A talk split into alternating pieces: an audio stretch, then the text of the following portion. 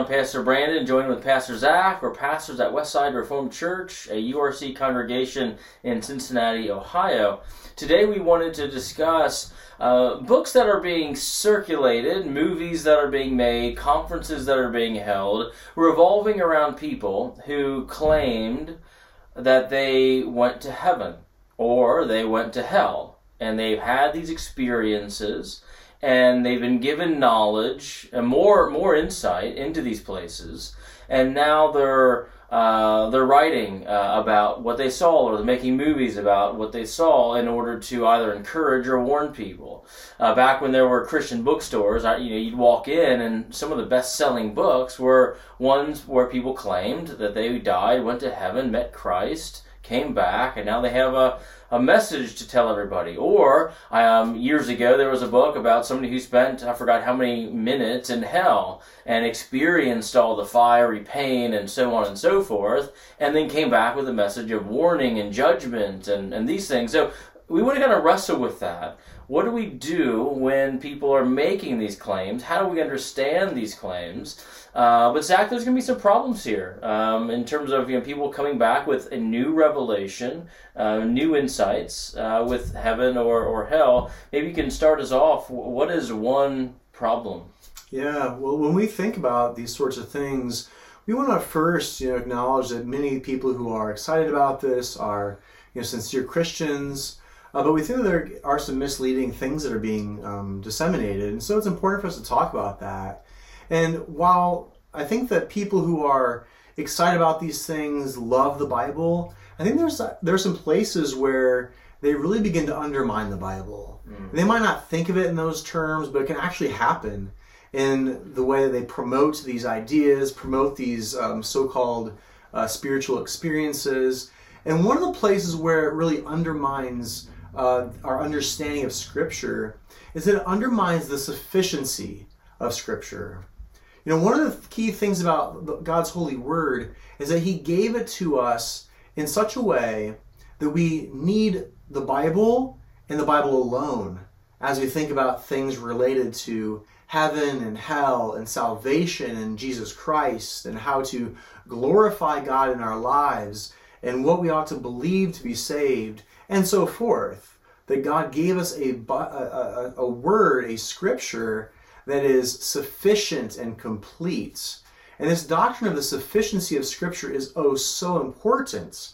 The um, uh, confession of faith that we hold in our church, the Belgic Confession, says this We believe that this Holy Scripture contains the will of God completely, and that everything one must believe to be saved is sufficiently taught in it. And the implication is this if God is now giving this new insight, that suggests very clearly, implies very clearly, that the Bible is not enough. That there's more to be said in this age. There's more to be learned in this age. And that God is, in a sense, held out a little bit with the Bible. Uh, whereas we confess that the Bible is sufficient to teach us about heaven and hell um, salvation and how to obey and honor God. So I think the sufficiency of Scripture is one thing that begins to be compromised. Yeah, and kind of piggybacking off that, not only the sufficiency is compromised, but also the authority of the Bible is compromised as well. Uh, the Belgic also goes on to say that the Bible is the only holy and canonical book for the regulating, founding, and establishing of our faith. In other words, the Bible is the only authoritative uh, place th- where we can go to learn about heaven and hell. Uh, they, they were doing interviews with people who were coming out of uh, one of the conferences that that was done about this person who went to heaven and was telling everybody about it. And people were, were making statements like, "Well, now I know what heaven's really like. Well, now I know what it's really going to be like, and, and and what I'll really be doing there, and what Christ is really like there." Uh, and even uh, it, it's almost again goes back to the sufficiency of Scripture in a way as well, because people are almost complaining a bit.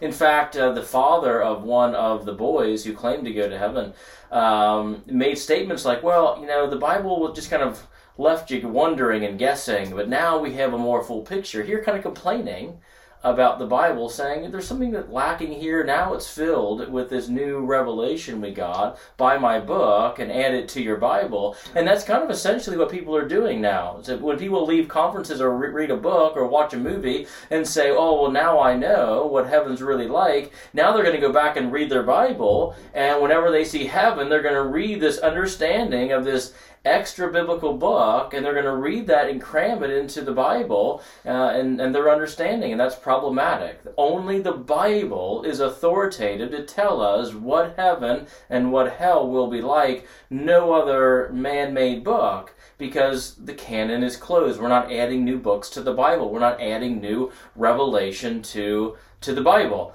Um, and uh, so, so again, we're not going to be adding these books on heaven and hell to to sacred scripture. It is sufficient, it is complete, it is authoritative. Uh, Zac, what, what else is problematic about these people going to heaven and hell with new re- revelations? I think related to this, we need to recognize that in Scripture, God actually warns us against trying to learn more than He has revealed, trying to gain this additional knowledge that is not good for us to have in this life.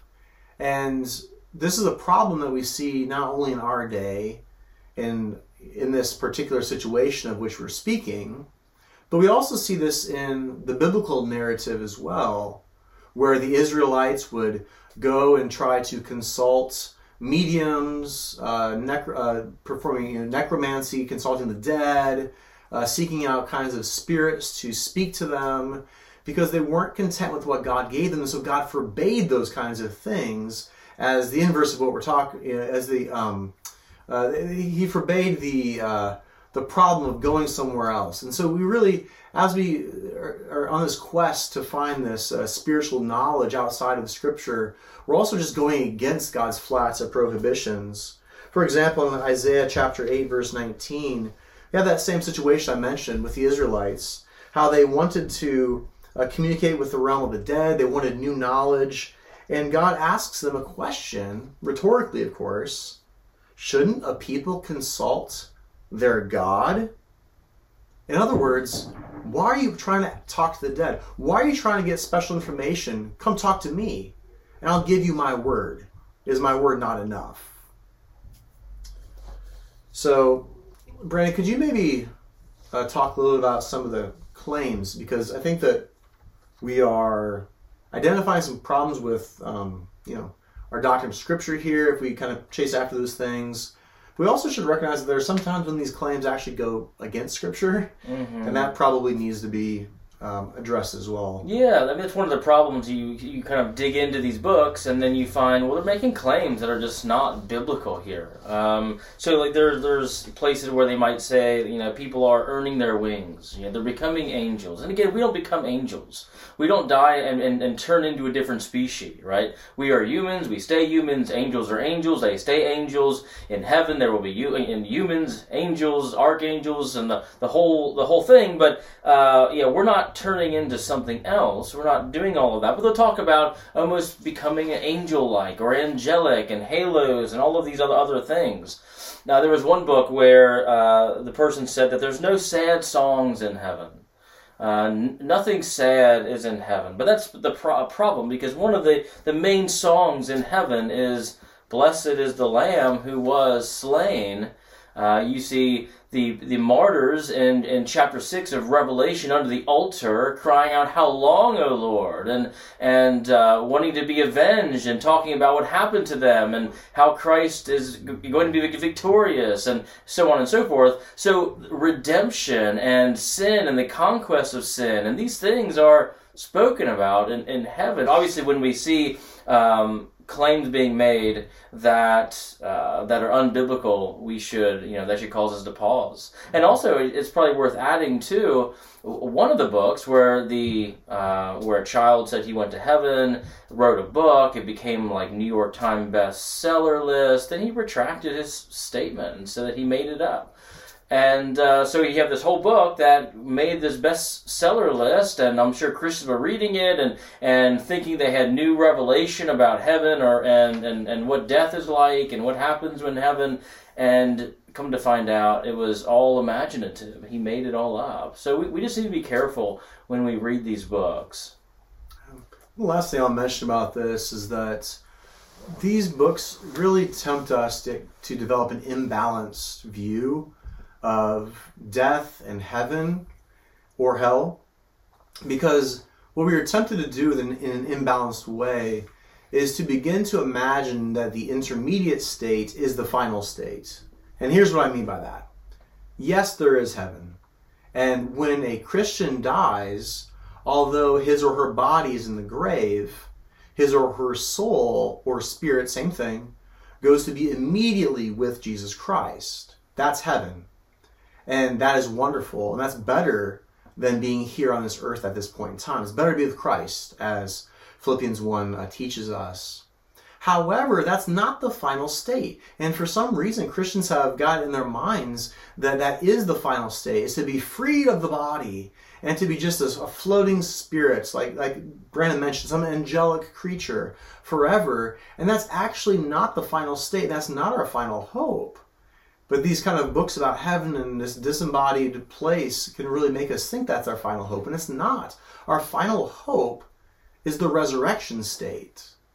When our soul is reunited with our body, our body being raised from the grave, somehow put back together, glorified by Jesus Christ, that we are once again body and soul, and we remain in that state forevermore. Now, it won't be my rickety body that's sore after I go to shovel mulch or something like that. It's going to be a glorified body that radiates just the beauty of Jesus Christ and the glory of the Holy Spirit. And so that final state where we are again bodied, embodied, that that is our final hope. Not heaven, but the new creation, the new heavens and the new earth. And so I think these books can really cause us to have an imbalanced, incorrect view of what our hope actually is. It's not going you know, to, uh, to float in a cloud and strum a harp, but rather it's to be back on this earth glorified and our bodies here glorified, raised from the dead, reunited with our souls, and to live on, an, on a physical earth embodied forevermore with our embodied Savior Jesus Christ. Amen. Well, I hope that this has been helpful for you. Uh, this is uh, Cincy Reformed Podcast. We are sponsored by Westside Reformed Church. You can find our previous podcasts at cincyreformed.org, and we look forward to seeing you next week.